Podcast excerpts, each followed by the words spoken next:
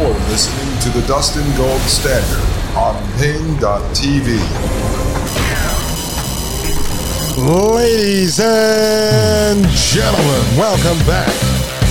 I am Dustin Gold. You are listening to the Dustin Gold Standard, and this is Paine.tv slash gold. This episode is called Burst Your Bubble. No, folks, I'm not breaking your balls here. I'm just trying to show you. These are just things I learned throughout the years, really stuff we don't focus on in the public indoctrina- indoctrination center. Otherwise, they teach you, but they teach you with a spin on it, and then you don't really understand the effects it has in the country. They tell you that it brings more freedom, then you end up in the system you're in, and you're trying to sit here and wonder why we are in the system that we're in. And it's all explained. You can figure it all out, folks. I mean, here, let's look at another major change in the history of our country. And this is going to actually play in later to what we're researching on the history of technocracy. So I figured I'd put this in here. Now, there's hundreds of these, thousands of these examples of major changes throughout the history of our country that changed our system uh, from what we were founded on into what it is today. And this is why you are actually a refugee living within what I call the world's truck stop bathroom. Yeah, you're the world's truck stop bathroom. All right. People are allowed to just walk in, uh, take a leak, uh, spill their urine all over the seat, not even wipe it and clean it up. I don't know, take a dump on the bathroom floor. Nobody cares. Walk over, wash your hands, spit a loogie on the mirror, rip the sink off the wall and throw it across the bathroom, and then walk out into the uh, truck stop. Grab yourself a bag of Cheetos. Don't even pay for them. Walk right out the front door. Give the finger to the cashier walk over, tap off the rest of the gas into your car, and drive off without paying. Why? Because we're the world's truck stop bathroom. That's what we've become. We are quickly coming a uh, becoming a giant Amazon trading hub. That's pretty much all we are at this point, folks. What's American culture at this point? I don't know. For a while, it was baseball, hot dogs, and beer, but that kind of uh, took a turn for the worse during COVID land the high school theater production. Yeah, some people are back at games, but you don't really really see it as the culture anymore. We really don't have a culture. When I grew up, uh, I remember, and I'm 41, I grew up in and around New Haven, Connecticut. My dad was a cop, so he hung out with the Irish cops and the Polish cops and the Italian cops and the German cops. And I remember as a kid going to huge St. Patrick's Day parades with my dad to celebrate his Irish cop buddies. And we would go to the Columbus Day parade to celebrate his Italian cop buddies. And he would go shoot darts at the Polish club and we'd hang out with his Polish cop buddies. We go over to the German club and hang out with them and shoot darts. So what we did is we celebrated each other's heritages under the banner of the American flag, and that was kind of part of our culture it was part of our culture. And so we don't really have much of that anymore. Now, let's go back to 1913. I showed you that we changed the rules on how we selected senators in 1913. 13. Now, here's an interesting one. We used to talk about this on the Republican side of the aisle. Nobody talks about this anymore. This is the Senate passes the Federal Reserve Act.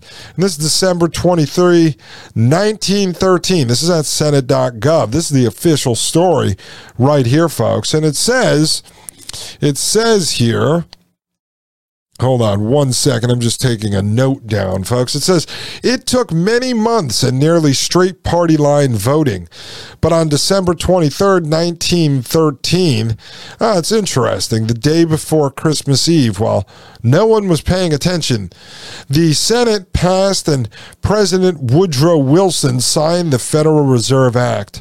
The need for a central bank became painfully evident during the financial panic of 1907 when the stock market collapsed, banks failed, and credit evaporated. Well, let's take a minute here. Woodrow Wilson, one of the great presidents, folks. I'm kidding. He's going to come up because uh, he's tied into some of our folks coming out of the progressive movement involved with technocracy and eugenics. So Woodrow Wilson will be getting into soon. But see what led to the passage of the Federal Reserve. What was it, folks?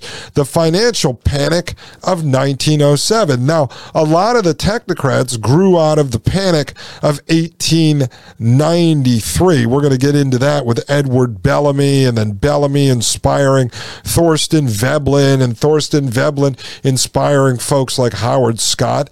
And then obviously technocracy and the New Deal grew right out of the Great Depression. So out of 1907, the financial panic, it says when the stock market collapsed, banks failed and credit evaporated. Well, that set the stage for the central bank. Now, the central bank was defeated a couple times in our history in this country before this occurred, but the Federal Reserve since 1913 has stayed in place, folks. It's cemented into history, completely changed our country. So we are not the same country that we were founded on. But as you can see today, what do we have going on, folks?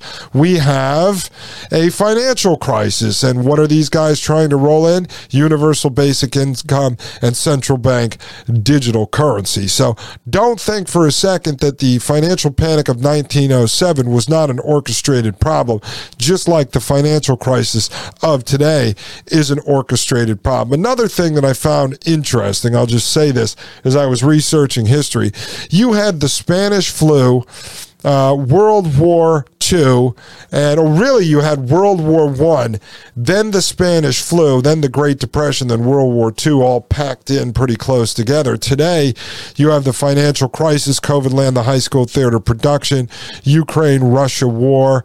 You see how they're packing all these things in together? It's like they come in trifectas, folks. Goes on to say because the federal government lacked the tools to respond, it had to depend on private bankers. Such as JP Morgan to provide an infusion of capital to sustain the banking system, to correct the problem of an, quote, inelastic currency, end quote, Congress created a National Monetary Commission chaired by Rhode Island Republican Senator Nelson Aldrich. Aldrich proposed a system that would be run by private bankers who would act as federal agents. Progressives admittedly oppose, uh, adamantly opposed what they called a surrender to the quote money trust, end quote, and blocked its passage. Now, you'll see the progressives actually ended up joining in with this effort as well, folks. The bankers sit behind also the socialists, the communists, the progressives, the Marxists, and eventually the fascists. They also sit behind the so called conservative. So you'll see the theme as we move forward from history to future that the bankers are always behind everyone. Now, this is eerily similar to the scheme going on that I talked about yesterday in Sri Lanka, the orchestrated economic collapse of Sri Lanka. What happens?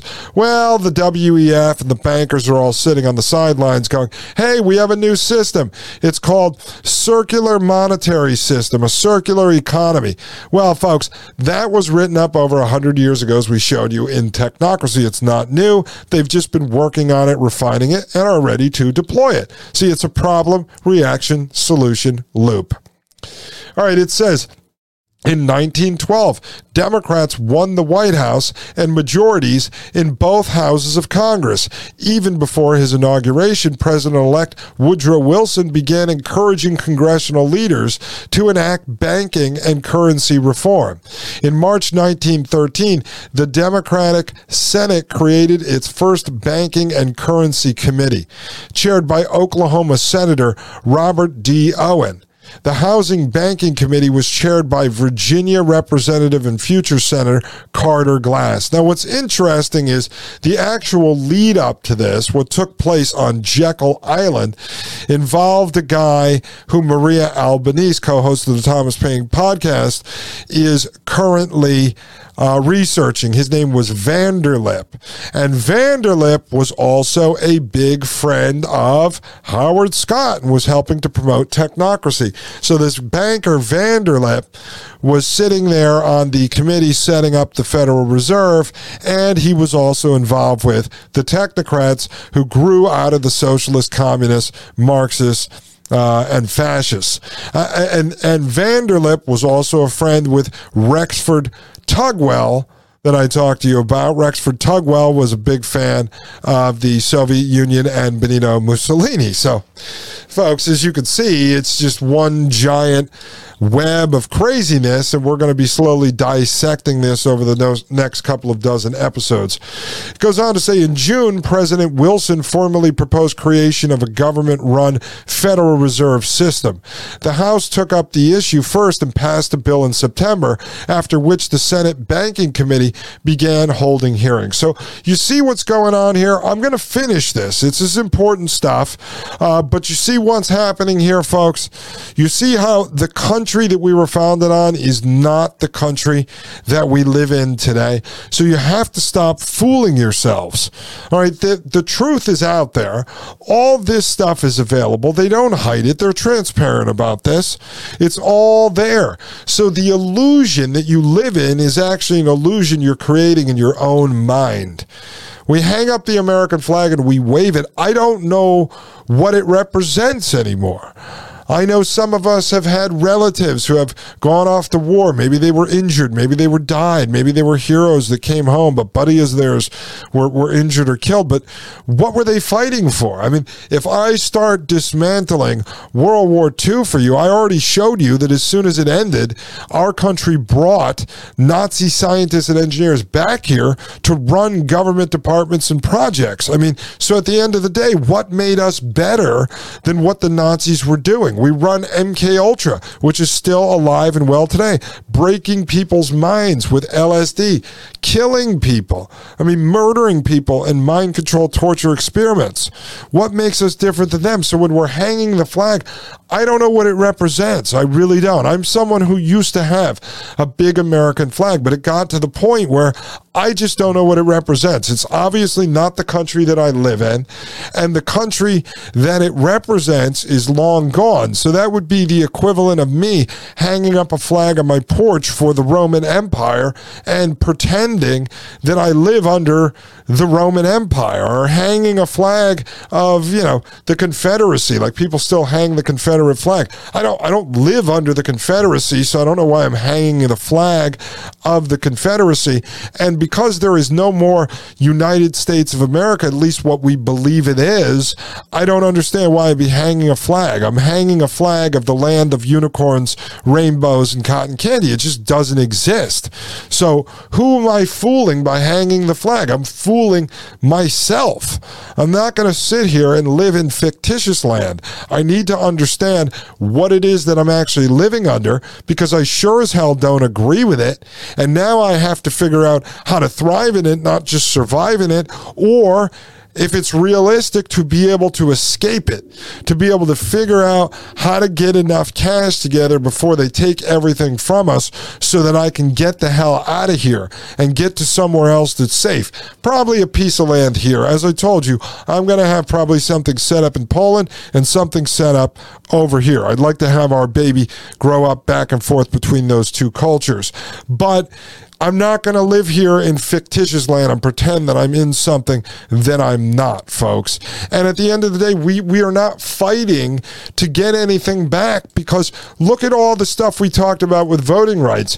Are you going to run out there and start telling your wife she can't vote? Start telling your black neighbor that they can't vote? Start telling immigrants that are in your neighborhoods or your town that they can't vote? Are you going to start telling Native Americans at their reservations that they can't can't vote. No, I don't think you're about to do that. So instead of living in fictitious land, start to say for a second, well, I can see where all the problems came from. This isn't the country that I live in. It's not the one that I thought I lived in. And I'm going to make plans to basically get somewhere where I can isolate myself from this system because there is no such thing as restoring America. America has changed hands so many times in the last 250 years. It's not the America that we thought it was, ladies and gentlemen. Do You know what it is at this point? America is the 10 year old boy whose crazy parents bring to the Boston Children's Hospital, give him hormones, and have his genitals removed. That's what America is. It's not the same thing anymore. It's not little Billy, it's now Sheila. That is the point. You don't live in the America of George Washington. All right. When I get back, let me finish this up on the Federal Reserve System because then I need to show you the next part, the next thing, the biggest thing that happened in the history of our country that changed who we are. And no, it's not the New Deal. It's not technocracy. I'm going to show you the system that we put into place, something that you interact with once a year that was not part of the founding of this country. All right, ladies and gentlemen, I'll be right back. This is Dustin Gold with the Dustin Gold Standard right here on Paine.tv slash gold. You're listening to the Dustin Gold Standard on Paine.tv. Join the discussion at Paine.tv slash gold. You're listening to the Dustin Gold Standard on Paine.tv. Ladies and gentlemen, welcome back to Paine.tv slash gold. My name is Dustin Gold, and you are listening to the Dustin Gold Standard, folks. All right? Has Dan Bongino or Mark Levin told you this, folks? Have they told you this? I mean, yes, you've heard them mention Federal Reserve and stuff, but have they told you that it completely changed our country? We're not in the same country? I don't think so. And I spent many years listening to those guys. All right, let's continue here at Senate.gov. It says by December, the Senate was debating and voting on its version of the bill. When all of the Senate Republicans voted for a substitute measure, Senate Democrats opted to make the banking and currency bill a, quote, party question, end quote. At the time, the Democrat conference had a quote binding caucus, end quote, rule by which whenever two thirds of the conference voted in favor of a bill, all of its members agreed to support it and not to offer amendments on the floor. The Senate therefore passed the Federal Reserve Act by an almost party line vote. The bill then went to a conference committee, which forged the necessary compromises and reported it back on December 22nd when it was accepted by the House. On December 23rd, 1913, the Senate adopted the conference report by a vote of 43 to 25, with every Democrat present voting for the measure and all but four Republicans voting against it. 27 senators were paired or chose not to vote. Many senators immediately rushed to the Union Station to catch trains home for the holidays, while the chief sponsors went to the White House. President Wilson signed the Glass Owens Act at 6 p.m. He used four pens, then gave one to each of the leading sponsors. Wilson commented that he was not accustomed to using a series of pens. Why is that, folks? Because the pen is mightier than the sword. That's not in the article. I just said that, folks. The pen is mightier than the sword.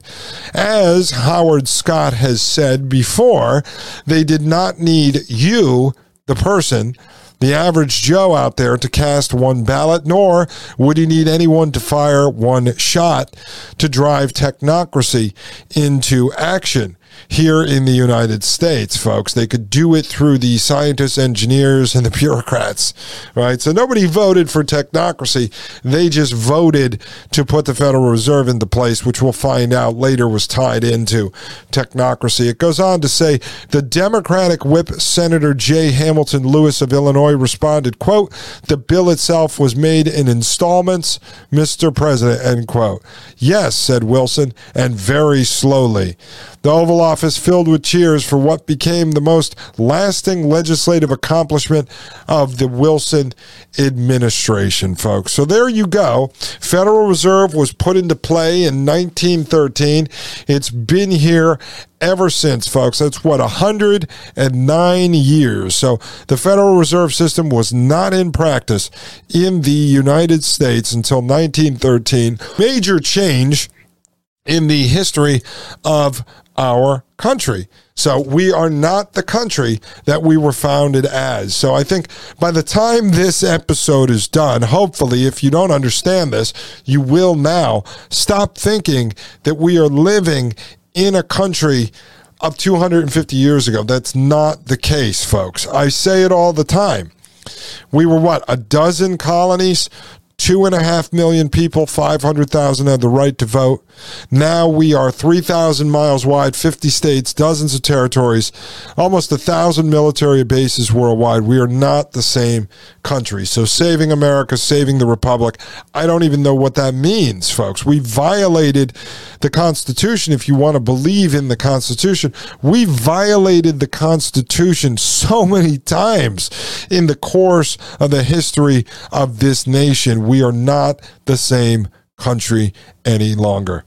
All right.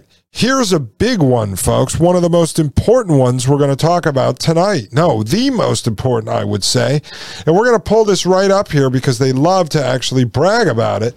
This is on irs.gov, your favorite agency. They come to you April 15th every year at gunpoint and they threaten you. And if you don't give them your financials uh, as accurate as possible, you must dot all your I's and cross all your T's and then hand them a check they will come to you at gunpoint. They will take your home. They will take your vehicles. They will take your bank account. They will take your investments. They will take everything away from you, folks. They will start taking uh, your check if you work for an employer, and they will just take that all away from you. So I really want to look at the history of this because they provide a lot of details, a timeline here. And this will just show you. I mean, they did a great job. I'm going to create one of these with a lot of different problems, reactions, and solutions in this country. But they did this for us on taxes right here at irs.gov. It says seven, uh, 1765 to 1776, taxes and revolution. Taxation without representation was the seed of the American Revolution. Colonists rebelled against Britain's punitive taxes because they had no voice in Parliament.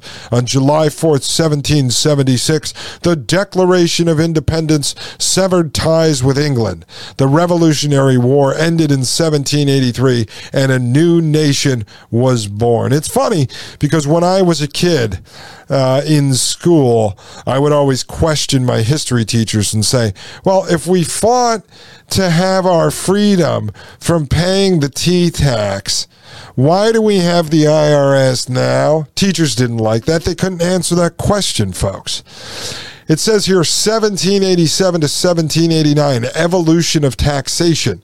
On February 21st, 1787, Congress approved a constitutional convention to revise the Articles of Confederation.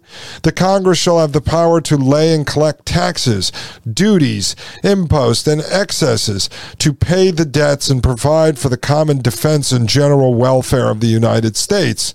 On September 2nd, 1789, Congress established the Department of the Treasury and appointed Alexander Hamilton as the first secretary. Yep, he wanted a Federal Reserve, folks. So there you go, right there. 1787, Congress approves a constitutional convention to revise the Articles of Confederation. And in there, they give themselves the ability to uh, lay and collect taxes, duties, imposts, and excesses to pay the debts and provide for the common defense and general welfare of the United States. They did not tax income back then, folks. They generally made the money to fund the federal government through import and export tariffs, okay? Just so you know, that's the history of the country that used to be the country that you believe you still live in, but you don't. You don't. It's not the same country.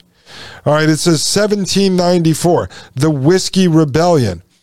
1794 saw the first outright challenge to the U.S. government's revenue laws when a federal court summoned 75 distilleries in Western Pennsylvania to appear in court and explain why they shouldn't be arrested for whiskey tax evasion.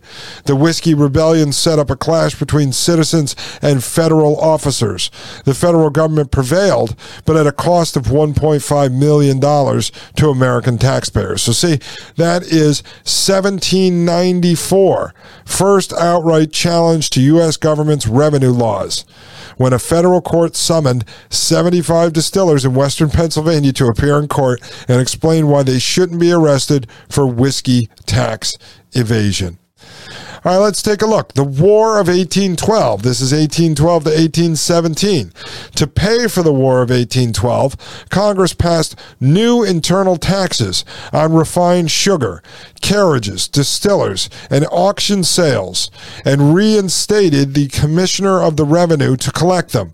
On August 24, 1814, the British burned the Treasury building in Washington, D.C. On December 23, 1817, Congress repealed these and all remaining internal taxes and abolished the position of the Commissioner of Revenue and all offices to collect them.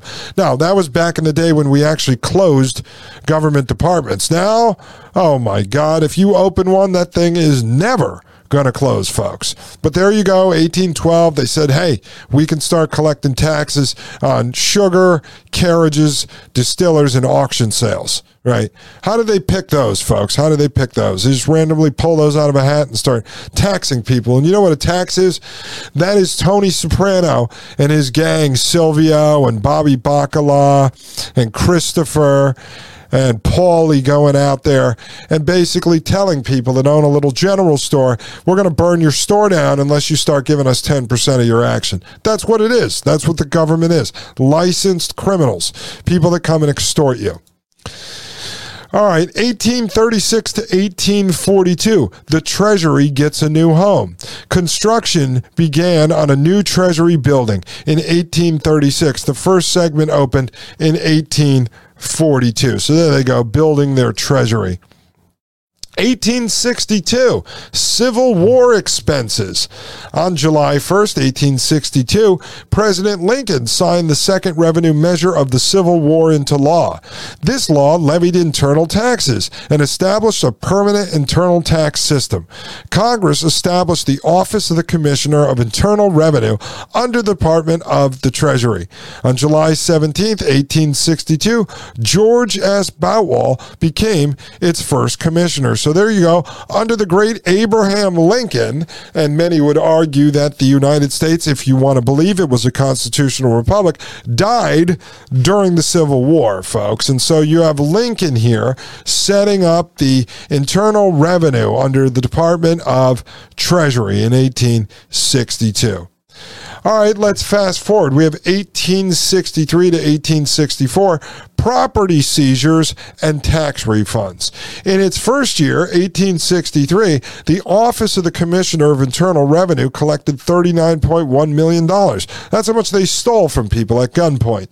The Revenue Act of June 30th, 1864, authorized the Commissioner of Internal Revenue to compromise all suits, quote, relating to internal revenue, end quote, to abate outstanding assessments and to refund taxes subject to current regulations. That was the Revenue Act of June 30th, 1864. But as you can see, we're at IRS.gov, folks. They are proud of this. Now, if I worked for the IRS, I would hang my head in shame. I'd probably just go to work and try to hang my le- and just just hang low, hide out in the shadows. I really wouldn't want anybody to know this. They put this up there. They're proud of this. This is how they set up their racketeering system. This is how they set up their blackmail arms. This is how they come and they harass everyday hardworking American citizens and steal your money. Then the money they steal from us isn't even enough to pay for all the garbage that our government buys, all the money they give to people like Elon Musk and Peter Thiel to build prison planet technology around us. No, that's debt that they put on our, not our kids, not our grandkids, not our great great grandkids, about 17 greats into the future owe money on the debt that our government has accrued buying garbage. Rich and they talk to us about being financially responsible. All right, ladies and gentlemen, when I get back, let's work our way all the way to 1913. That's where we're going, an important year. So we have 1913 when we changed how we vote for senators, 1913 Federal Reserve Act, and 1913, folks, we set up the income tax. Oh, what a wonderful year. Meanwhile, in 1913, the technocrats were working with the progressives and the eugenicists, working on some wonderful plans, all the great stuff that we live under today in this country that you believe is the country of George Washington, which is frankly hilarious. Ladies and gentlemen, I'll be right back. Seriously, I'm laughing. This is if I'm sitting down here in my studio by myself laughing. All right, ladies and gentlemen, I'll be right back. This is Dustin Gold with the Dustin Gold Standard right here on Paine.tv slash gold. You're listening to the Dustin Gold Standard on Paine.tv. Join the discussion at Paine.tv slash gold.